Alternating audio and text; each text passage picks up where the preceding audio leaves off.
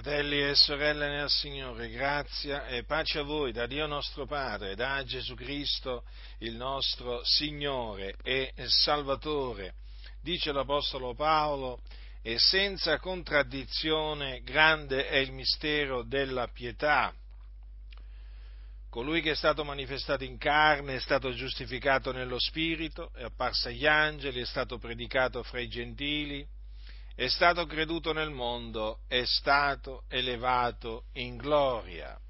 Ma lo Spirito dice espressamente che nei tempi a venire alcuni apostateranno dalla fede, dando retta a spiriti seduttori e a dottrine di demoni, per via della ipocrisia di uomini che proferiranno menzogna, segnati di un marchio nella loro propria coscienza, i quali vieteranno il matrimonio e ordineranno l'astensione da cibi che Dio ha creati, affinché quelli che credono e hanno ben conosciuta la verità ne usino con rendimento di grazie, poiché tutto quello che Dio ha creato è buono e nulla è da riprovare se usato con rendimento di grazie, perché è santificato dalla parola di Dio e dalla preghiera.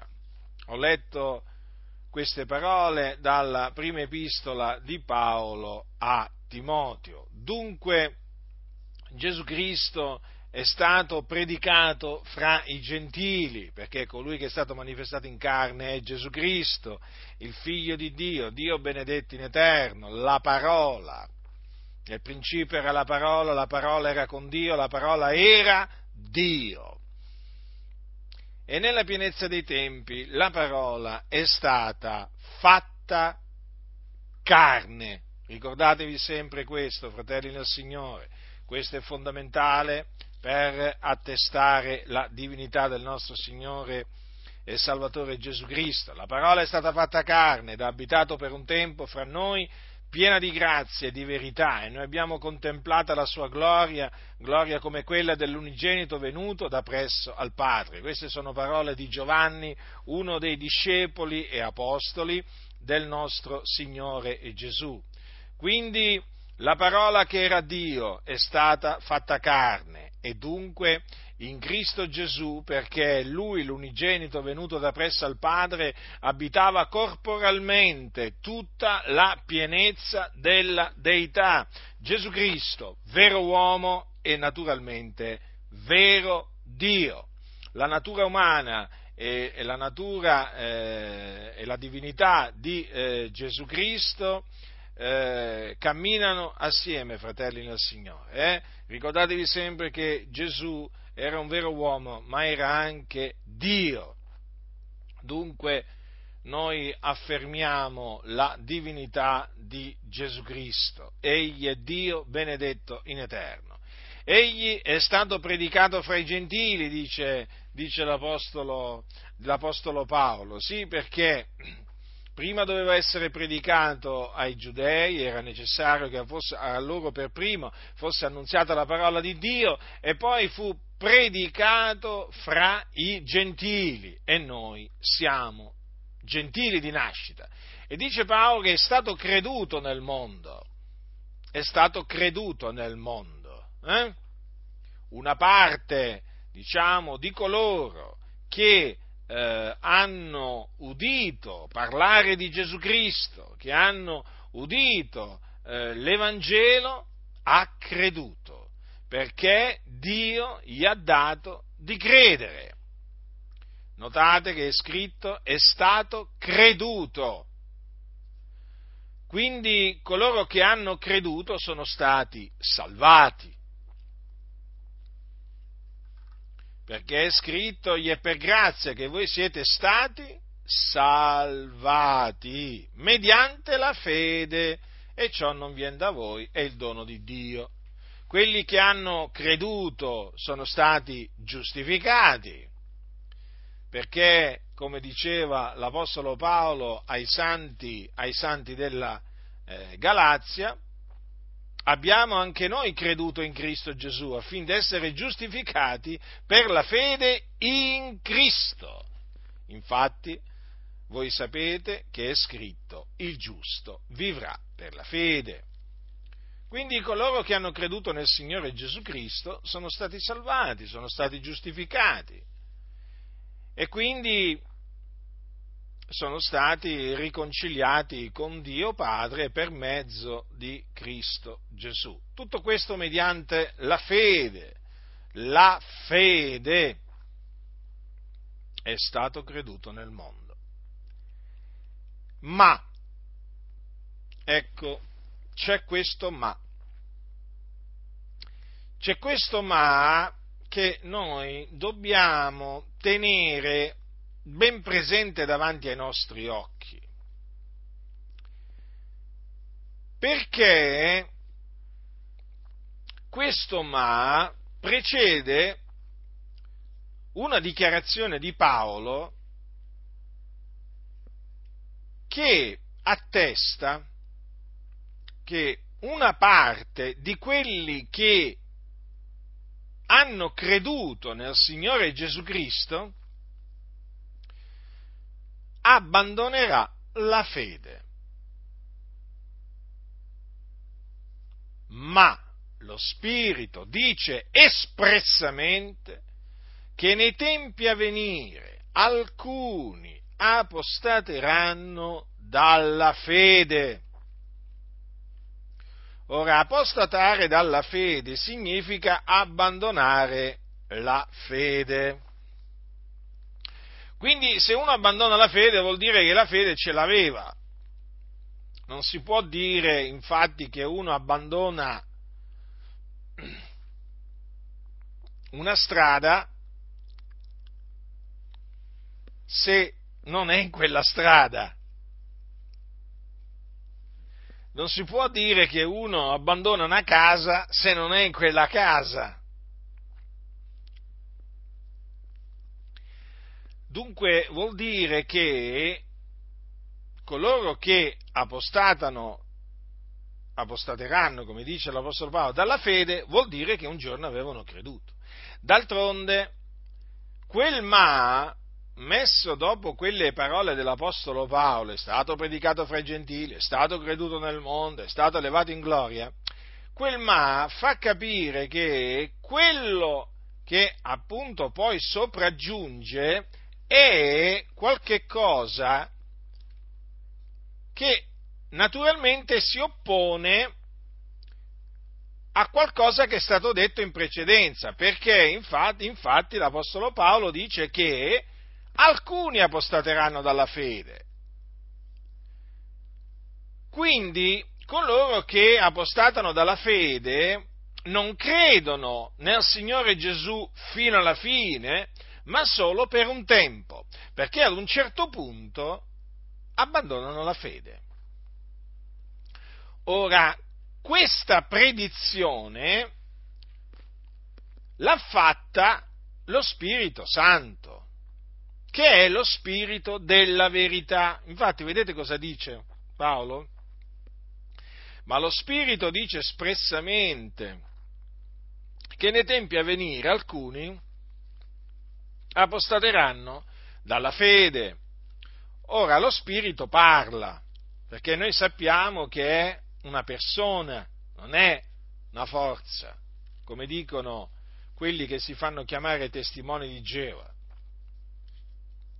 i quali negano la personalità dello, dello Spirito Santo ed errano grandemente, d'altronde sono una setta. Ora, lo Spirito Santo parla e nella, nella Sacra Scrittura ci sono diversi casi in cui proprio lo Spirito Santo ha parlato con una voce udibile, con una voce udibile. Vi ricordate per esempio, vi ricordate cosa avvenne, cito per esempio questa circostanza. Vi ricordate cosa avvenne a Joppe mentre Pietro mh, pens- era perplesso eh, sul significato della visione che aveva avuto? dice che come Pietro stava pensando alla visione, lo Spirito gli disse: ecco tre uomini che ti cercano, levati dunque, scendi e va con loro senza fartene scrupolo, perché sono io che li ho mandati. Vedete? Lo Spirito parla.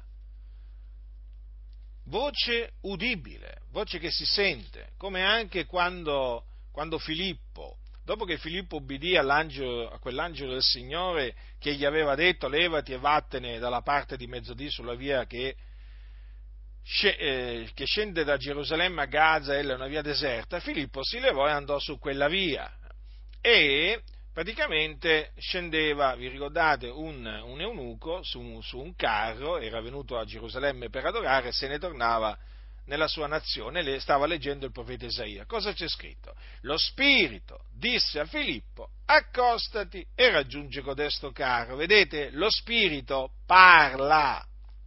Lo Spirito può essere contristato, può essere contrastato, lo Spirito rivela, lo Spirito conosce. Insomma, lo Spirito Santo è una persona e lo Spirito Santo è Dio. Noi crediamo nella Trinità. Noi difendiamo la Trinità e quindi confutiamo tutti quelli che negano la Trinità, gli turiamo la bocca. Noi crediamo che la divinità è composta da tre persone unite, sono tre persone divine, e sono il Padre, il Figliolo e lo Spirito Santo. Chi nega la Trinità non è dei nostri, e se spuntasse in mezzo a voi qualcuno che si mette a negare la Trinità, cacciatelo via dopo averlo ammonito severamente. Allora, lo Spirito dice espressamente che nei tempi a venire alcuni apostateranno dalla fede. Ora, Gesù, quando promise lo Spirito Santo, nella notte che fu tradito, voi sapete che Gesù parlò di diverse cose, e tra le cose che disse ai suoi discepoli eh, ci sono diverse cose che ha detto in merito allo Spirito Santo che poi il Signore avrebbe, avrebbe mandato da parte del Padre. Ora, tra le, tra le cose appunto che Gesù disse sullo Spirito Santo eh, ci sono queste: quando sia venuto lui, lo Spirito della verità, egli vi guiderà in tutta la verità, perché non parlerà di suo, ma dirà tutto quello che avrà udito e vi annunzierà le cose a venire. Notate, fratelli, Gesù ha detto, innanzitutto l'ha chiamato lo Spirito della verità, e quindi se è lo Spirito della verità vuol dire che dice la verità, non può mentire, non dice menzogne. Dice: egli vi guiderà in tutta la verità o in ogni verità. Mm? Quindi lo Spirito è, eh, diciamo, eh, in questo la nostra guida, perché ci guida in ogni verità. Poi dice, appunto, perché non parlerà di suo. Vedete? Lo Spirito Santo ci può guidare nella verità perché non parla di suo. Come non parla di suo? Infatti, cosa è scritto? Ma dirà tutto quello che avrà udito e vi annunzierà le cose a venire. Ora, tra le cose a venire annunziate dallo Spirito Santo c'è l'apostasia di costoro. Quindi vedete come la Scrittura conferma la Scrittura, la Scrittura spiega la Scrittura, quindi fidatevi della Scrittura. State attaccati a quello che sta scritto. Non andate mai oltre quello che sta scritto, non andate mai contro quello che sta scritto, attenetevi a quello che sta scritto, tagliando rettamente quello che sta scritto, e non rimarrete giammai confusi, e continuerete a avere il favore di Dio, continuerete a avere pace, gioia in Cristo Gesù. Eh? Attenetevi a quello che sta scritto. Se una cosa non la comprendete, Eh? non è che la dovete rigettare, eh? accettatela. Se una cosa che è scritta è difficile a capire e non riuscite a comprenderla, perché ancora il Signore non vi ha dato di comprenderla, non rigettatela, accettatela, eh? aspettando che il Signore naturalmente vi spieghi il significato di quelle parole, ma non rigettate alcunché del consiglio di Dio. Non fate l'errore o gli errori che hanno fatto tanti nel corso del tempo, hm? i quali dicendo: ma questa cosa non la capisco, quindi la rigetto, o meglio, è una cosa difficile a capire, quindi la contorco, eh? per naturalmente fargli dire quello che voglio io. Non azzardatevi, non permettetevi di agire così, eh? non permettetevi, guardate che Dio è santo, questa è la sua parola, e quelli che si permettono di contorcere le scritture si attirano l'ira ardente dell'Iddio vivente e vero. Ricordatevi che se nelle chiese eh, tanti muoiono, tanti sono malati, tanti vengono colpiti con malattie incurabili, anche perché sono degli scellerati che contorcono le scritture, che prendono le scritture e le modellano a loro immagine e somiglianza, e Dio Eh, non sopporta che le persone adulterino la sua parola. La sua parola deve rimanere così com'è, e quella che noi leggiamo è la parola di Dio, che che ne dicano i massoni, i gnostici e così via. Peraltro i massoni sono gnostici, eh?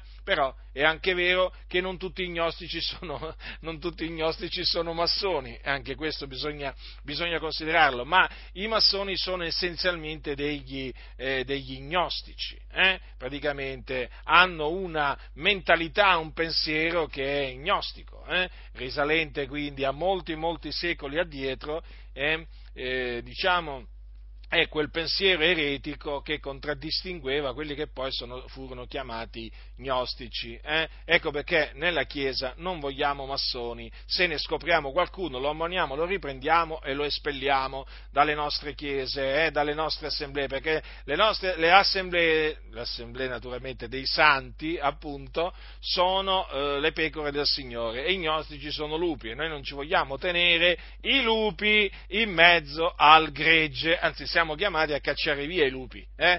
Alcuni preferiscono cacciare via le pecore e tenere i lupi, noi facciamo invece quello che il Signore ci comanda di fare, eh? Prendiamo i lupi e li espelliamo, li mandiamo via, eh? e teniamo le pecore, eh? Poi se assieme ai lupi vanno via pure le capre, bene, andiamo, ah, va tutto bene, eh? l'importante, l'importante è che rimangano le pecore del Signore, eh? per, veramente per le quali il Signore ha dato la sua vita e a cui noi ci teniamo perché sono proprietà del Signore. Dunque lo Spirito dice espressamente che nei tempi a venire alcuni apostateranno dalla fede, quindi tra le cose a venire annunziate dallo Spirito Santo c'è pure l'apostasia di costoro. Ora, se lo Spirito Santo eh, ha, eh, diciamo, ha annunziato, o meglio, ha preannunziato che avverrà questo, eh, vuol dire che questa è una predizione che per certo si compirà, si compirà, perché è la parola di Dio. Allora Dio vigila sulla sua parola per mandarla ad effetto, quindi sappiate che queste parole vengono mandate ad effetto da Dio.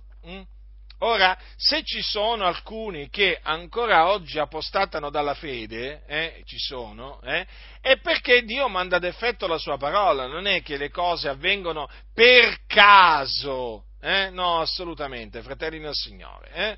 Quindi l'apostasia di, di, di costoro eh, è qualche cosa che alla fine, alla fine eh, accade perché Dio fa sì che si adempiano le parole eh, che eh, ha proferito lo Spirito della verità, che è lo Spirito di Dio. Dunque non meravigliatevi nel constatare che eh, ci sono di coloro che apostatano dalla fede, l'abbandonano la fede. Erano nella fede, ma poi hanno smesso di essere nella fede. Avevano la fede, ma poi hanno smesso di avere la fede. Notate in che maniera apostateranno dalla fede, o meglio, la causa per cui apostatano dalla fede, dando retta a spiriti seduttori e a dottrine di, re, di demoni. Quindi, questo che cosa ci significa? Che ci sono spiriti seduttori il cui compito è quello di fare apostatare dalla fede i credenti. Sono spiriti immondi, spiriti malvagi, spiriti che seducono. Quindi è chiaro che, siccome che sono spiriti seduttori, innanzitutto sono spiriti che non si possono vedere eh, con questi occhi, si possono vedere solamente quando il Signore dà di vederli, per esempio in visione, e eh, sono spiriti malvagi perché seducono, e naturalmente seducono con, eh, con, parole, con parole dolci. Hm? Ricordatevi come il serpente antico sedusse Eva, ecco, in una maniera in una, in una maniera simile. Sono spiriti seduttori che seducono. Ora, il diavolo eh, è il principe della potestà dell'aria, è il, il principe di questo mondo, è il seduttore di tutto il mondo. Al suo servizio ha molti spiriti malvagi. Eh? Tra questi spiriti malvagi, vedete, ci sono questi spiriti seduttori. Quelli che apostatano dalla fede danno retta a questi spiriti seduttori, i quali quindi si manifestano, parlano, si accostano al credente, gli suggeriscono di fare, dire determinate cose. Sono spiriti seduttori, esistono i spiriti seduttori. Non credete a quelli che non credono eh, a, a, all'esistenza degli spiriti seduttori, perché non credono nemmeno all'esistenza del diavolo, per loro è un simbolo del male. Ma quale simbolo del male? Il diavolo è un essere, è un essere spirituale che esiste. Eh? Chi si accostò a Gesù nel deserto per tentarlo? Eh? Un simbolo? Un simbolo? E parlava pure, che era un simbolo? Ma ormai questi ormai hanno creato una marea di simboli, ormai per, per loro pure Gesù è un simbolo, ormai. Per molti pure Gesù è un simbolo, infatti per molti Gesù non è mai esistito, è un simbolo.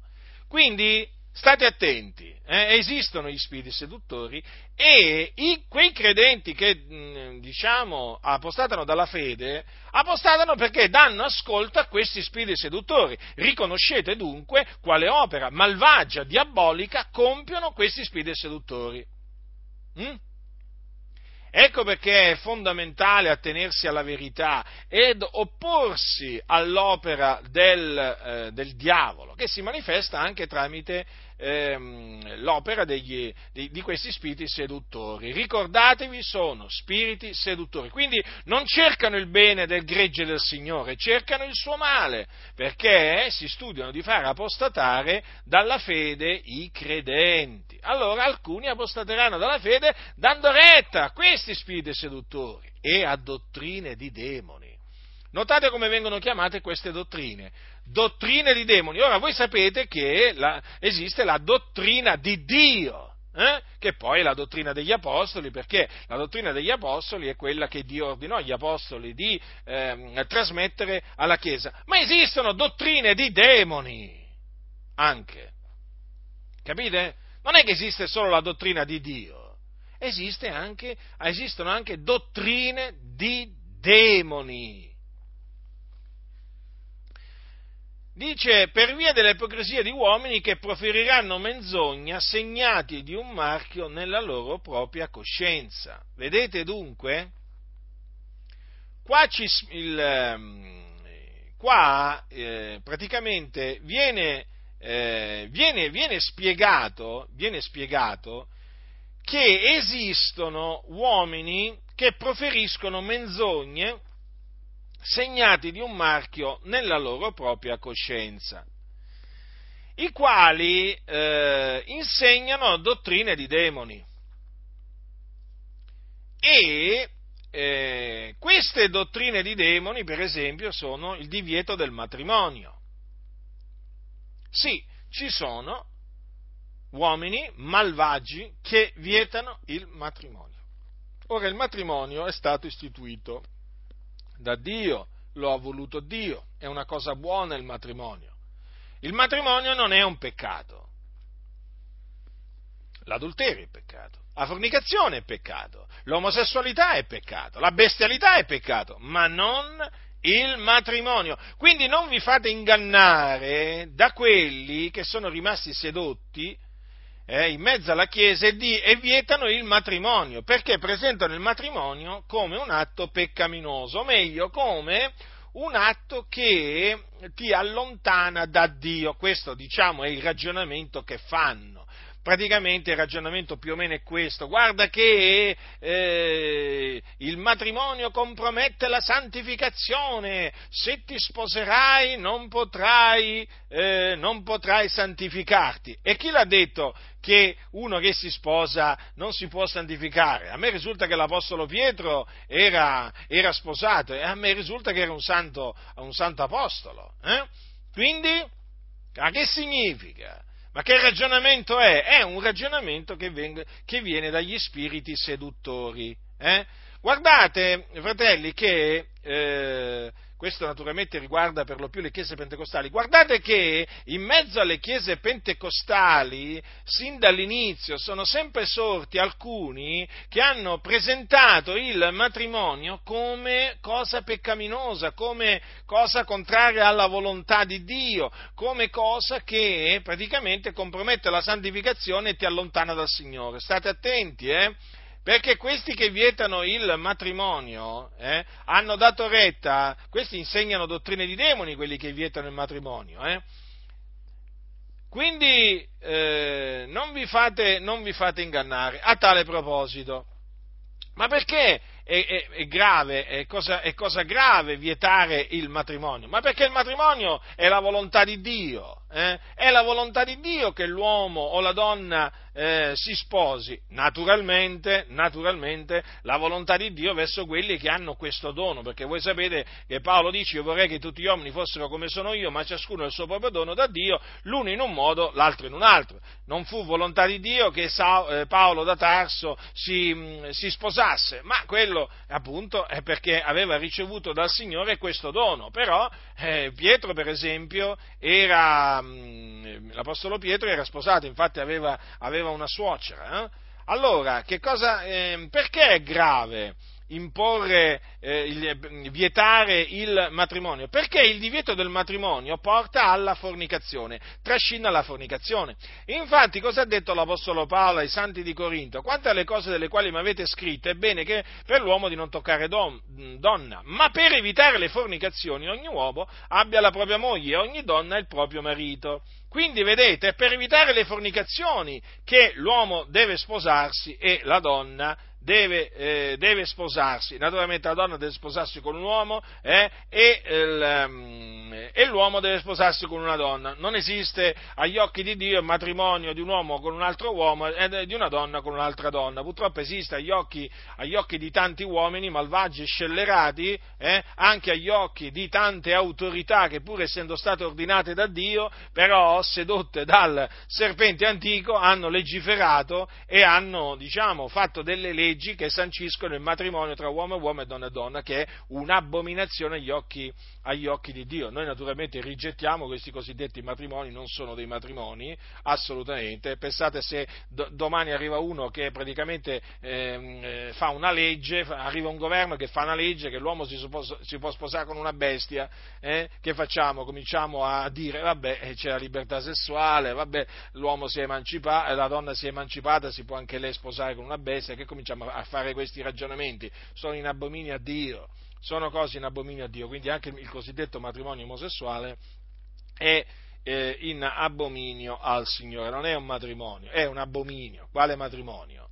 Allora, notate questo, eh, cosa ha detto l'apostolo Paolo? Per evitare le fornicazioni. Ora, le fornicazioni, la fornicazione non si potrà evitare eh, nel caso viene vietato il, il, il matrimonio. Capite? Perché? Cosa dice Paolo? Ai celibi e alle vedove però dico che è bene per loro che se ne stiano come sto anch'io, ma se non si contengono sposino, perché è meglio sposarsi che ardere. Vedete? È meglio sposarsi che ardere. Quindi è lecito sposarsi, certo, è meglio sposarsi che ardere, quindi è meglio sposarsi che commettere fornicazione, non vi pare? E invece cosa fanno alcuni? Vietano il matrimonio e permettono la fornicazione. Guardate che nella Chiesa Cattolica Romana, dove il matrimonio viene vietato ai preti, eh, non ai laici, i laici, i laici si, si, possono, si possono sposare perché, figuratevi, il matrimonio l'hanno elevato al rango di sacramento, eh, quindi conferisce grazia a quelli che lo stipulano, eh, nella Basilica Cattolica che è piena di demoni. Eh. Comunque è valido eh, il matrimonio fatto in una Basilica Cattolica, perché ci sono fratelli che mi hanno talvolta chiesto: ma fratello, io mi sono sposato quando non ero convertito in una Basilica Cattolica. E allora ti potevi sposare pure in un tempio buddista. Eh? Il matrimonio, il matrimonio è l'autorità che appunto ci pensa l'autorità a, a sposarsi, a sposare le persone. Eh? Non è che il matrimonio è valido se, se, se la...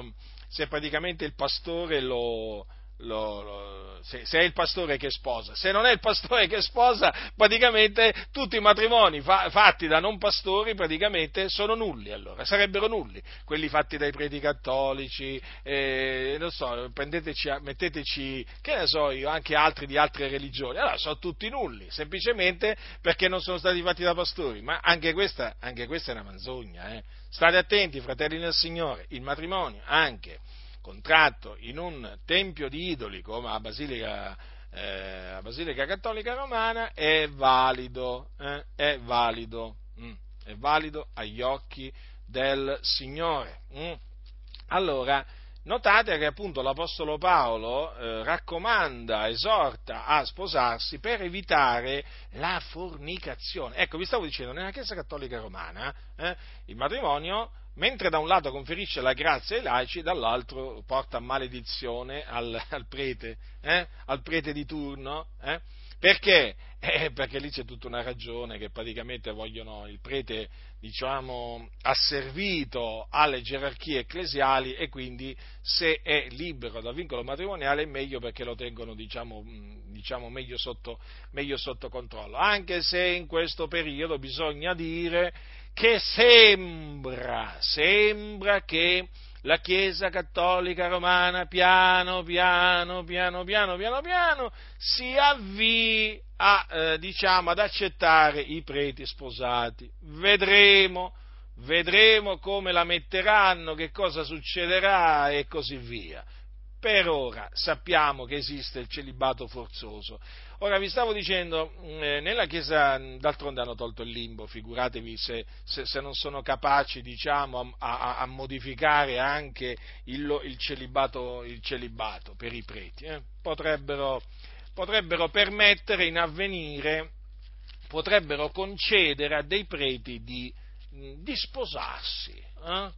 Praticamente com, potrebbero fare in questa maniera, è una mia supposizione questa, no? Dire, vabbè, eh, chi, chi sente di avere il dono di non sposarsi non si sposi, chi invece sente di avere il dono di sposarsi si sposi, potrebbero fare una cosa del genere, eh? D'altronde la Chiesa Cattolica Romana nel tempo ne ha cambiate di dottrine, ne ha modellate a propria immagine e somiglianza di dottrine. Allora, Allora, l'Apostolo, eh, ah, nella Chiesa Cattolica Romana praticamente eh, se un prete si sposa è scomunicato, eh? Invece se c'ha l'amante non viene scomunicato, non viene cacciato via dalla Chiesa Cattolica Romana, però se si sposa ha finito di fare il prete, ha finito di fare il prete, eh? Però se va con le meretrici, se c'ha l'amante, non importa quanto ce ne abbia, no, può continuare a fare il prete, è così. D'altronde questi vietano il matrimonio e dopo ecco che ci sono le, le fornicazioni. La fornicazione è peccato, il matrimonio non è peccato, ma il fornicatore pecca contro il proprio corpo, non chi si sposa. Chi si sposa, fratelli del Signore, non pecca. E Paolo questo lo dice chiaramente ai santi di Corinto quando dice: sei tu sciolto da moglie, non cercare moglie. Se però prendi moglie non pecchi, e se una vergine si marita non pecca, ma tali persone avranno tribolazione nella carne, io vorrei risparmiarvelo. Ora è indubbio che chi si sposa ha tribola... quelli che si sposano hanno tribolazione nella carne, beh, è un dato di fatto, la parola di Dio è verità, anche in queste cose qua la parola di Dio dice la verità, non c'è un uomo sposato, non c'è una donna sposata eh, che possa dire, che possa smentire l'Apostolo Paolo, non ce n'è uno, perché è la verità. Comunque, teniamo sempre presente questo: se però prendi moglie non pecchi, dice Paolo a quello, al celibe, eh? E dice alla vergine, se una vergine si marita non pecca. Mm? Vedete? Chiaro, eh? Quindi il matrimonio va tenuto in onore, fratelli del Signore, e bisogna guardarsi da coloro che lo vietano. Quelli che vietano il matrimonio veramente mh, si attirano l'ira di Dio, eh? si attirano l'ira di Dio. E talvolta, ecco, in mezzo, in mezzo alle chiese evangeliche qualcuno è spuntato fuori, come vi dicevo prima, adducendo come ragione al divieto del matrimonio Eh, diciamo il fatto della santificazione, eh? Ma la scrittura assolutamente non dice che chi è sposato non può, ehm, che chi è sposato, l'uomo sposato o eh, la donna maritata non possa santificarsi, ma nella maniera più assoluta. Semmai dice questo: chi non è ammogliato ha cura delle cose del Signore, del come potrebbe piacere al Signore, ma colui che è ammogliato ha cura delle cose del mondo, del come potrebbe piacere alla moglie. E vi è anche una differenza tra la donna maritata e la vergine: la non maritata ha cura delle cose del Signore, a fine di essere santa di corpo e di spirito, ma la maritata ha cura delle cose del mondo, del come potrebbe piacere al marito. Dunque la differenza è questa, eh? Ma appunto perché è questa, l'Apostolo Paolo non, eh, non vietava il, il matrimonio, anzi cosa diceva? Se non si contengono, diceva, ai celibi e alle vedove, quindi i divorziati sono esclusi, eh? A voi eh, vi avverto, eh, fratelli, qui dice ai celibi e alle vedove, i divorziati qua non ci sono. Mm? Ai celibi e alle vedove Paolo che cosa ha detto? Se non si contengono, sposino, perché è meglio sposarsi che ardere.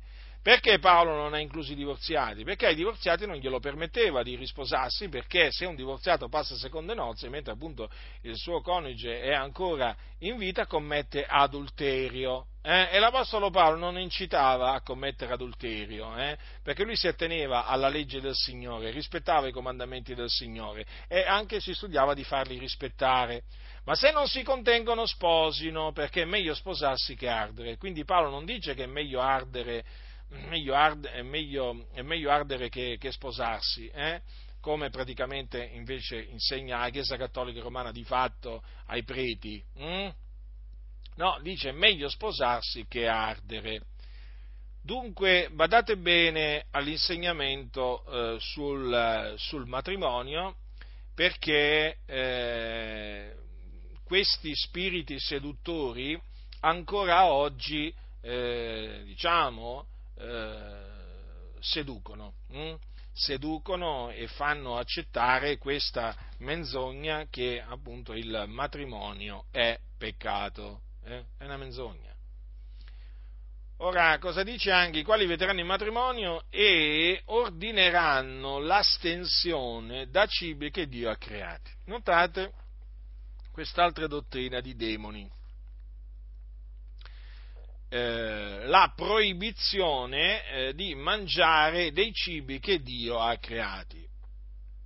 Quindi, per esempio, una delle, delle carni, uno dei, dei cibi no, presi di mira eh, da questi è, eh, diciamo, mh, la carne di maiale. Ce l'hanno col maiale. E, insomma, eh, praticamente eh, vietano per esempio la carne di maiale, ma anche, anche altre cose. Adesso vi ho citato la carne di maiale perché generalmente mh, ho notato che mh, diciamo questi qua che insegnano dottrine di demoni in merito ai cibi generalmente se la prendono col maiale, mh? Ma non solo col maiale, eh. Diciamo che ci aggiungono generalmente i cibi considerati impuri dalla legge, dalla legge di Mosè, tra cui naturalmente c'era anche il maiale, ma, ma loro ce ne aggiungono anche altri. Allora state molto attenti, fratelli del Signore, perché eh, la proibizione di mangiare cibi che Dio ha creati è una dottrina di demoni. Infatti voi sapete, eh, voi sapete che eh, Gesù eh, un giorno, Gesù un giorno, Capitolo, capitolo sette di Marco, eh, voi sapete che i discepoli di, eh, i discepoli di Gesù furono accusati di non rispettare, di non attenersi alla tradizione degli antichi perché prendevano cibo con mani impure. Hm?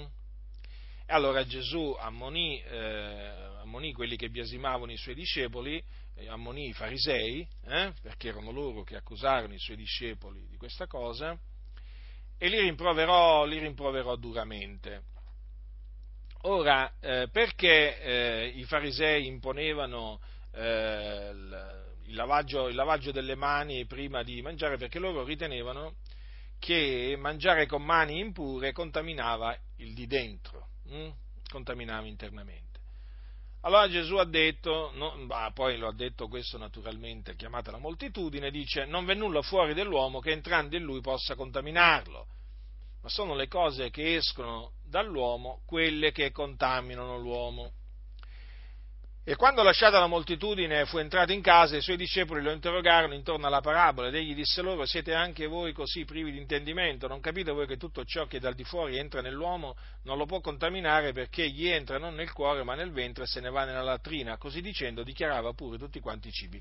Quindi che cosa significa? Che anche la carne di maiale, faccio un esempio naturalmente, entrando in noi non ci può contaminare, mm? non ci può contaminare. Come non ci possono contaminare le cozze, come non ci possono contaminare i molluschi, eh? Sì, perché generalmente poi se, le prend- se la prendono pure anche con determinati pesci che si trovano nel mare, eh, insomma, lo sapete come fanno queste, queste sette, hm? Lo sapete.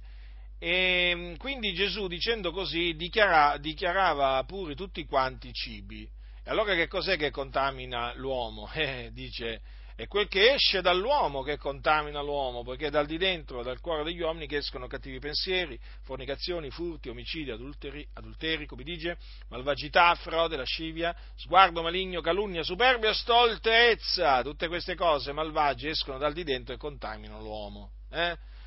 Quindi, Vietare, eh, vietare determinati cibi che Dio ha creati eh, è una dottrina eh, di demoni. Vorrei mh, farvi notare che eh, tra, questi, eh, tra questi ordini di astenersi da cibi che Dio ha creati, eh, attenzione a non includerci l'ordine di eh, l'ordine di eh, astenersi dal, eh, dal sangue, dalle cose sacrificate eh, a, a, o contaminate agli idoli, e poi le cose soffocate. Perché vi dico questo? Perché nel tempo ho potuto appurare che quelli che appunto si mettono contro di noi nella loro stoltezza e ignoranza addirittura insinuano che noi, eh, vietando eh, di mangiare il sangue, eh, le carni sacrificate agli idoli, o le cose sacrificate agli idoli e le cose soffocate, noi eh, praticamente ordineremmo l'astensione da cibi che Dio ha creati, e quindi insegneremmo una dottrina di demoni. Attenzione, fratelli nel Signore, perché questa è una calunnia, una delle tante calunnie. Perché vi dico questo?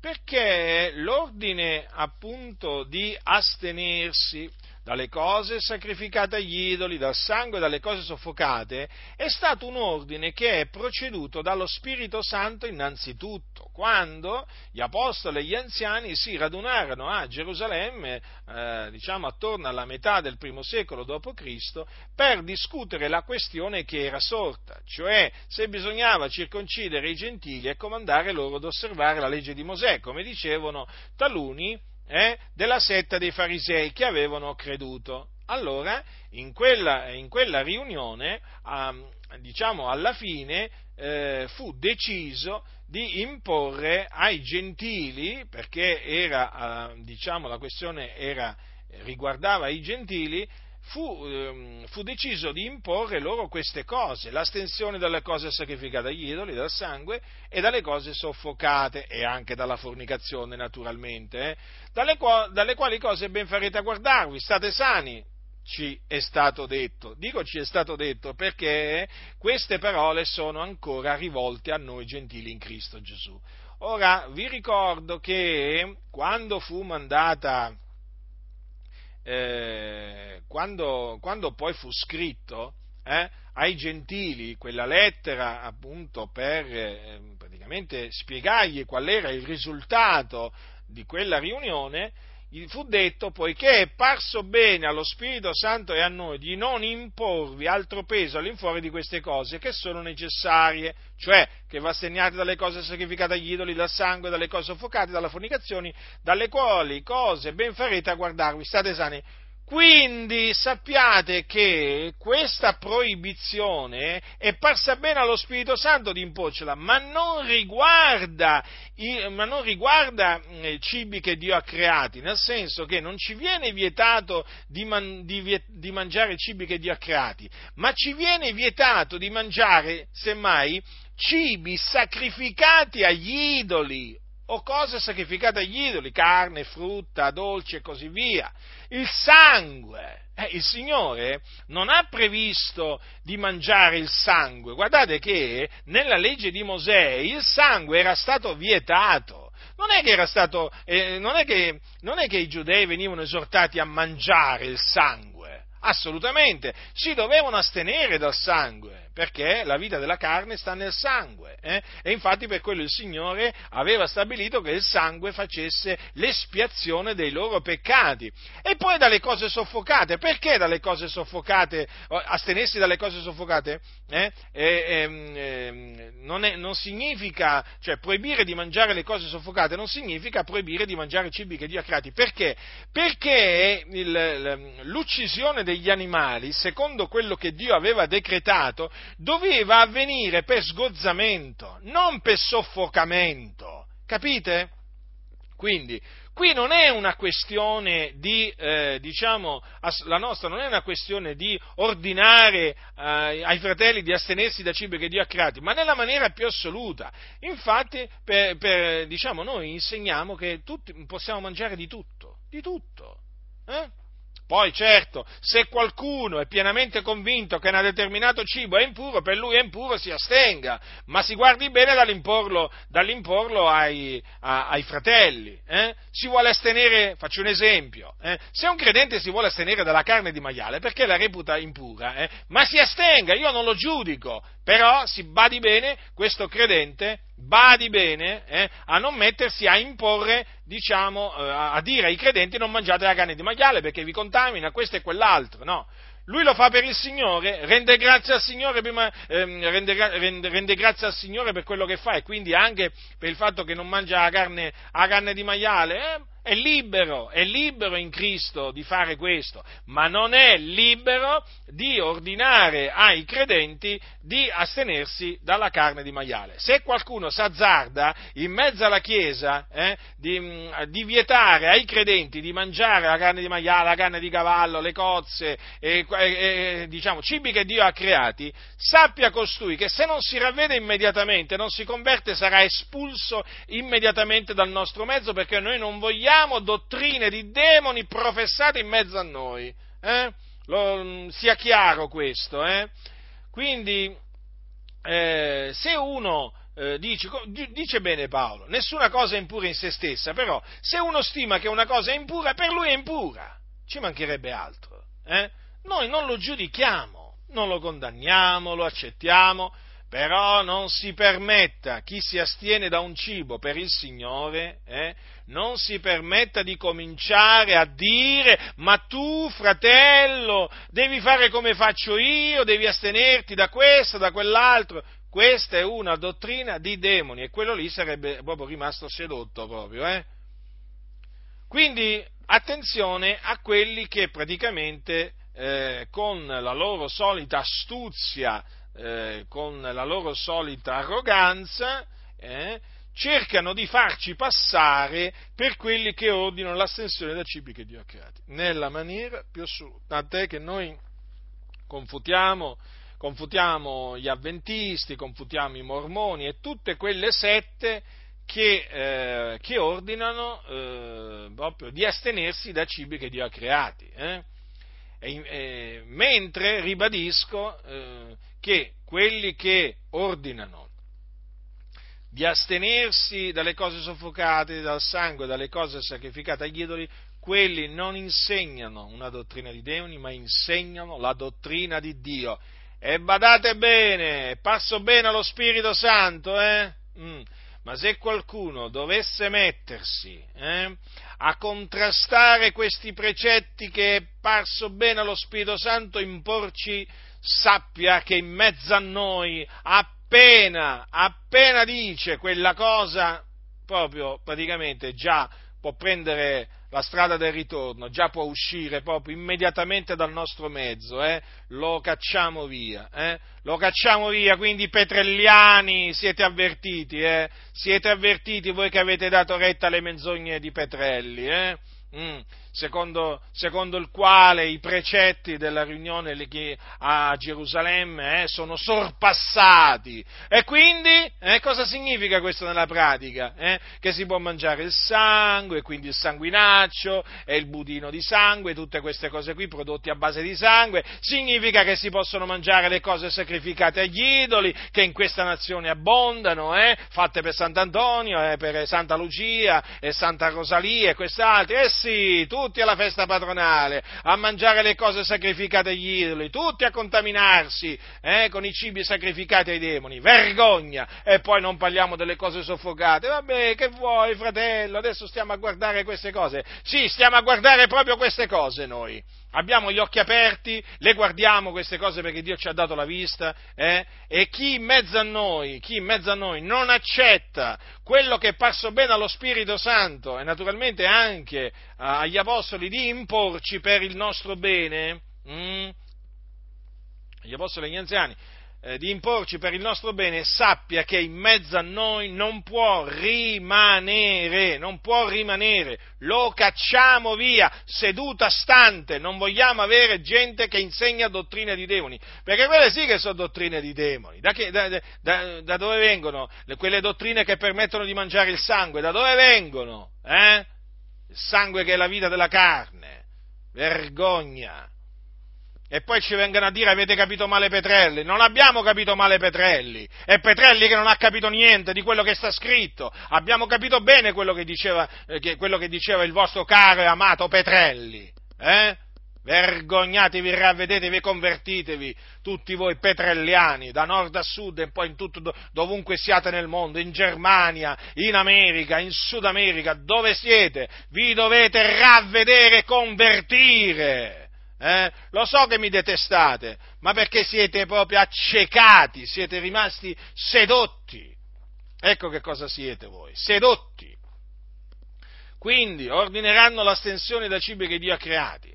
E notate cosa dice qui, cosa dice qua l'Apostolo Paolo. Affinché quelli che credono e hanno ben conosciuto la verità ne usino con rendimento di grazie. Mm? Eh, quell'affinché lascia perplessi, eh? In che senso? Ma come qualcuno potrebbe dire? Eh? Ma allora questi qua si mettono a ordinare l'ascensione da cibi che Dio ha creati affinché quelli che credono e hanno ben conosciuto la verità ne usano con rendimento di grazie? Sì, proprio così. Quindi vedete, nulla viene per caso, tutto per un motivo, tutto naturalmente per la gloria dell'Iddio vivente. Tutto quello che Dio fa, ricordatevi, lo fa sempre per trarre gloria per il suo nome. Noi possiamo anche non capire, noi possiamo anche non capire quello che fa Dio, ma sappiate che Dio opera sempre alla gloria del suo nome glorioso. Eh? E lui trae gloria pure da quelli praticamente che ordinano l'astensione da cibi che Dio ha creati, affinché quelli che credono e hanno ben conosciuto la verità ne usino con rendimento di grazie. Ecco, noi facciamo uso dei cibi che appunto questi sedotti, questi apostati vietano, eh? Noi eh, siamo quelli che credono e hanno ben conosciuto la verità, ben conosciuta la verità, ah nessuno può dire di conoscere la verità, nessuno può dire di averla in tasca, beh a parte il fatto che noi ce l'abbiamo nel cuore, non in tasca, eh? Cominciamo a fare questa precisazione, eh? Ma noi nel cuore abbiamo la verità, la verità, Cristo Gesù, la verità che è in Cristo Gesù, e l'abbiamo ben conosciuta, mm? E per questo naturalmente a chi rendiamo grazie? Eh? A chi rendiamo grazie noi? Al Signore, colui che ci ha fatto conoscere la verità, o ben conoscere la verità, eh? A colui che ci ha dato di credere, a colui che ci ha dato di ben conoscere la verità, noi rendiamo grazie, e noi rendiamo grazie eh, sì, a Lui per questo, ma naturalmente rendiamo grazie anche per i cibi, hm?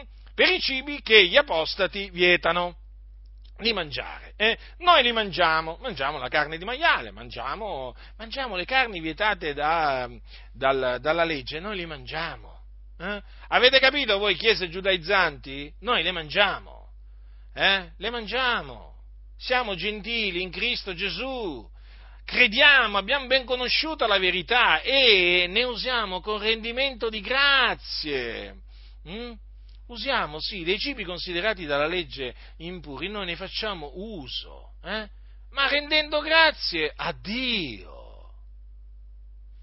poiché tutto quel che Dio ha creato è buono, tutto, tutto, non solo una parte, eh? tutto, mm.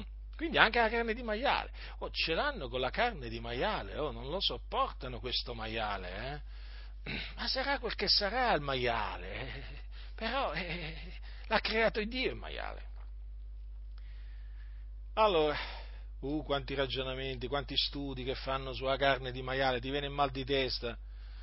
Siccome che io ne ho lette di cose, diciamo, di dottrine di demoni, figuratevi, per confutarle ho dovuto studiarle, ma vi posso dire che quando si arriva alla carne di maiale proprio, c'è proprio un trattato a parte per la carne di maiale. Eeeh! Sembra che tutti i mali del mondo siano proprio sfocino dalla carne di maiale, ma l'importante è naturalmente usare di questi cibi con temperanza. Certo, non dobbiamo diventare mangiatori di carne, eh? come non dobbiamo diventare ubriaconi, eh? mangiamo della carne, eh? certamente nei limiti, no? con moderazione, ma ne possiamo mangiare anche della carne di maiale. Stavo dicendo, fanno dei trattati contro la carne di maiale, eh? poi arrivano questi pastori che cominciano a citare la legge di Mosè, uh, questione spirituale mischiata a questione di salute, non si finisce più a leggere ste dottrine di demoni. Ma naturalmente per confutarle bisogna studiarle e io le ho dovute studiare. Allora, tutto quello che Dio ha creato è buono. Mm? È buono, vi ricordate cosa c'è scritto? Quando io leggo queste parole mi sovviene quello che c'è scritto in Genesi, e Dio vide tutto quello che aveva fatto ed ecco era molto buono, ecco, molto buono. Tutto quello che Dio ha creato è buono e nulla è da riprovare se usato con rendimento di grazie. Mm? Nulla è da riprovare. Sapete cosa significa che nulla è da riprovare, che nulla è da rigettare? Ah, qualcuno dirà, ma allora dimmi un po', ma allora anche, anche facciamo un esempio, che ne so io, un serpente, no? Un serpente, lo so che può sembrare una domanda un po', un po' strana, però. Allora, ma allora anche un serpente si può mangiare? Eh sì, si può mangiare pure un serpente. Una volta mi disse una sorella che era stata in Africa, assieme a suo marito, eh, missionaria, mi disse, sai, fa una volta mi hanno dato da mangiare, mi hanno dato da mangiare della carne, io l'ho mangiata, era molto, ho ringraziato Dio, era molto buona, poi mi hanno detto che era carne di serpente, gliel'hanno detto dopo praticamente, però gliel'hanno detto e lei è rimasta, lei è rimasta perché ha detto che era buona, obiettivamente era buona. Ora, io non l'ho mai mangiata carne di serpente, però Da chi, da chi l'ha mangiata mi è stato detto, mi è stato riferito che era buona, non ho, non ho motivo per dubitare, non ho motivo di dubitare, quindi figuriamoci, tutto quel che Dio ha creato è buono e nulla è da riprovare se usato con rendimento di grazia. Ecco dunque che questo se usato con rendimento di grazia appunto ci fa capire che noi dobbiamo rendere grazie eh, a Dio prima di mangiare. Notate anche che Eh, questo rendimento di grazia è menzionato due volte qui, eh? Eh, o meglio, anche si potrebbe dire anche tre volte, perché poi è citata la preghiera.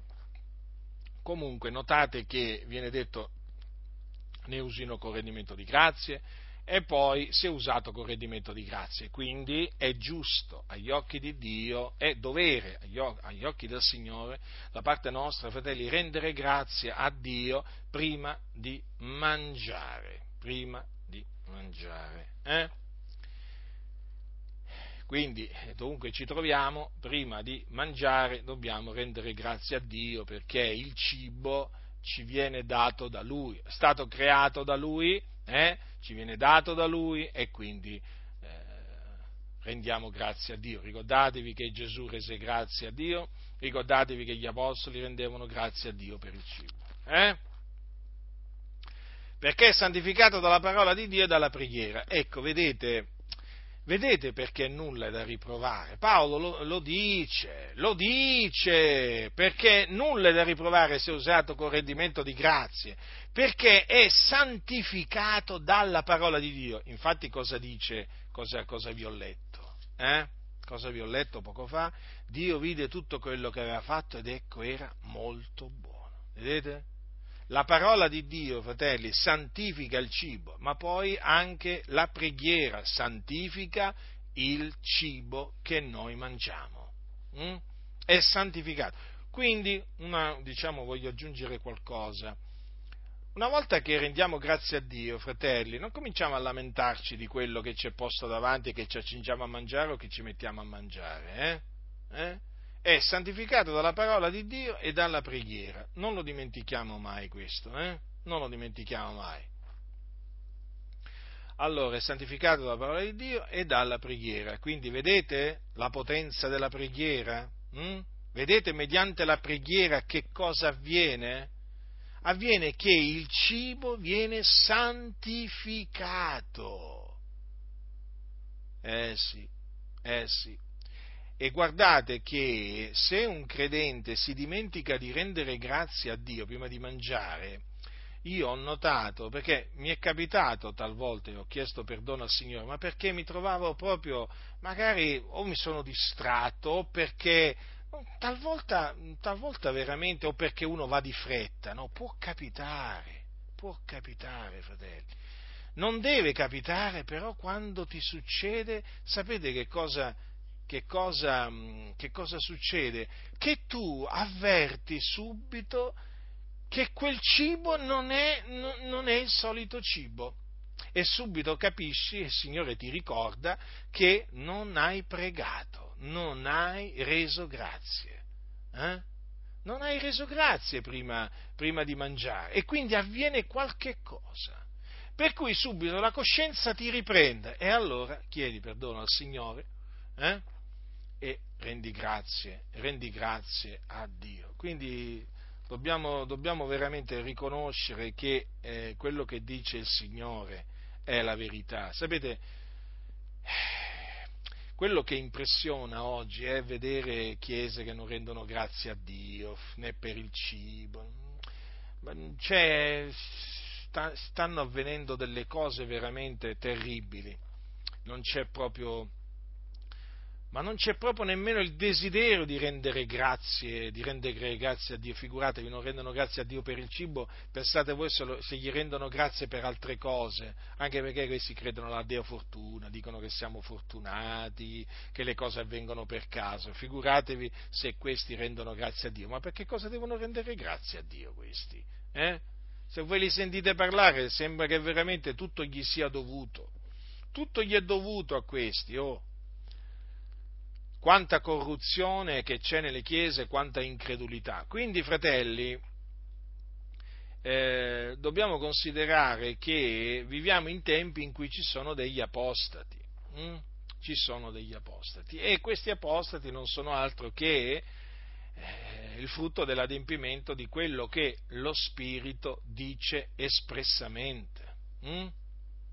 Quindi non meravigliamoci dell'apostasia di taluni. Naturalmente vi ricordo che quelli che apostatano dalla fede vanno in perdizione, vanno all'inferno, perché il Signore ha detto il giusto vivrà per fede, se si tira indietro l'anima mia non lo gradisce.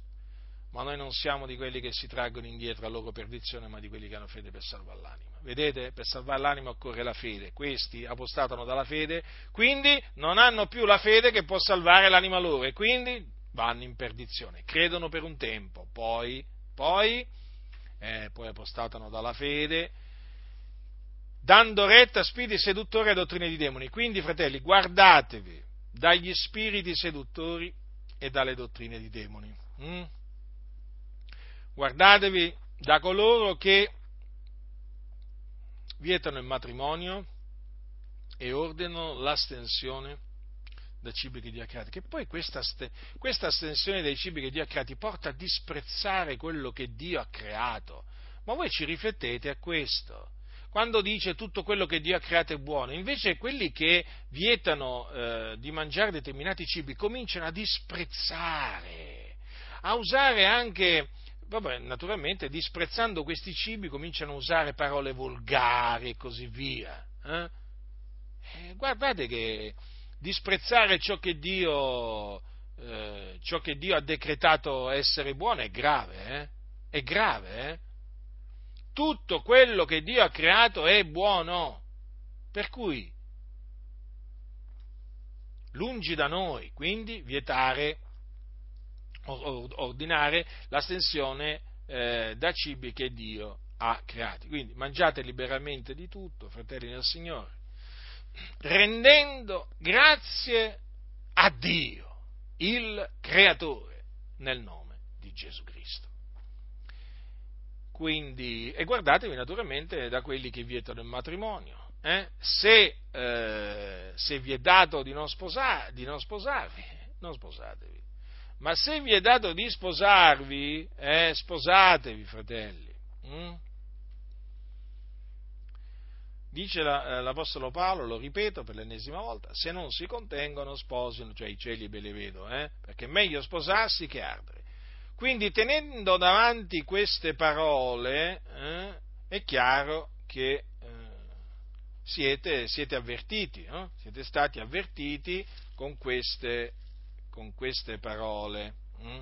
Siete stati avvertiti, quindi tenete, fate tesoro di questo avvertimento che vi ho rivolto, perché i tempi sono malvagi, eh, ci sono quelli che apostatano dalla fede, eh, che vanno, eh, che vanno in perdizione, altro che una volta salvati, sempre salvati, eh? Altro che una volta in grazia, sempre in grazia. Questi apostatano dalla fede. Ah, cosa ci diranno? Che non avevano veramente creduto? Eh? Che avevano una fede finta? Una fede che sembrava vera? Che ci diranno questi insensati calvinisti? Ma che ci diranno? Da quale commentario prenderanno le loro insensatezze questa volta? Da quello di Calvino da qualche, da, o da quello di qualche calvinista? Apostateranno dalla fede, significa che abbandoneranno la fede, eh? Quella vera, quella non finta, l'abbandoneranno, sì, dando retta a spiriti seduttori e a dottrine di demoni. Quindi vedete, queste parole sono una, diciamo, la dimostrazione che Calvino errava grandemente e tutti i calvinisti hanno errato grandemente ed errano grandemente, eh? Quindi non date ascolto alla confessione di Westminster e ad altre confessioni, eh, che dicono che alla fine un credente non può perdere la salvezza, non può scadere dalla grazia. Ma che sta scritto? Ma come leggete? Ma sapete leggere? Eh? Leggete, leggete, leggete tranquillamente, eh? Mm. Lo Spirito dice espressamente che nei tempi a venire alcuni apostateranno dalla fede. Ecco quello che sta scritto. Che ci vuole per capire? A conoscenza del greco? Eh? Dovrei andarmi a studiare il greco io per capire qua che cosa significa alcuni apostateranno dalla fede? Ridicoli. Ridicoli! Insensati. Gente che non capisce niente. Io così li chiamo a questi. Perché se una cosa è così chiara nella Sacra Scrittura, eh, cioè, cioè qui non è che stiamo parlando di cose difficili a capire, eh, non stiamo parlando di cose difficili a capire, qui che gli uomini ignoranti e instabili toccano la loro perdizione, ma di una cosa facile a capire, e dai, è come se tu leggessi Uscì di casa, e che, te, che c'è bisogno, di, c'è bisogno di, di, di, di conoscere che cosa? La lingua greca, l'ebraico, eh, la lingua in cui è stata scritta, bisogna conoscere, eh? Ma se c'è scritto che uscì di casa vuol dire che era in casa, no? Ma ci sarebbe veramente molto, molto altro da dire su questo, ma comunque ho già confutata così tante volte questa, questa eresia, una volta salvati e sempre salvati, ma io non mi stanco, sapete, però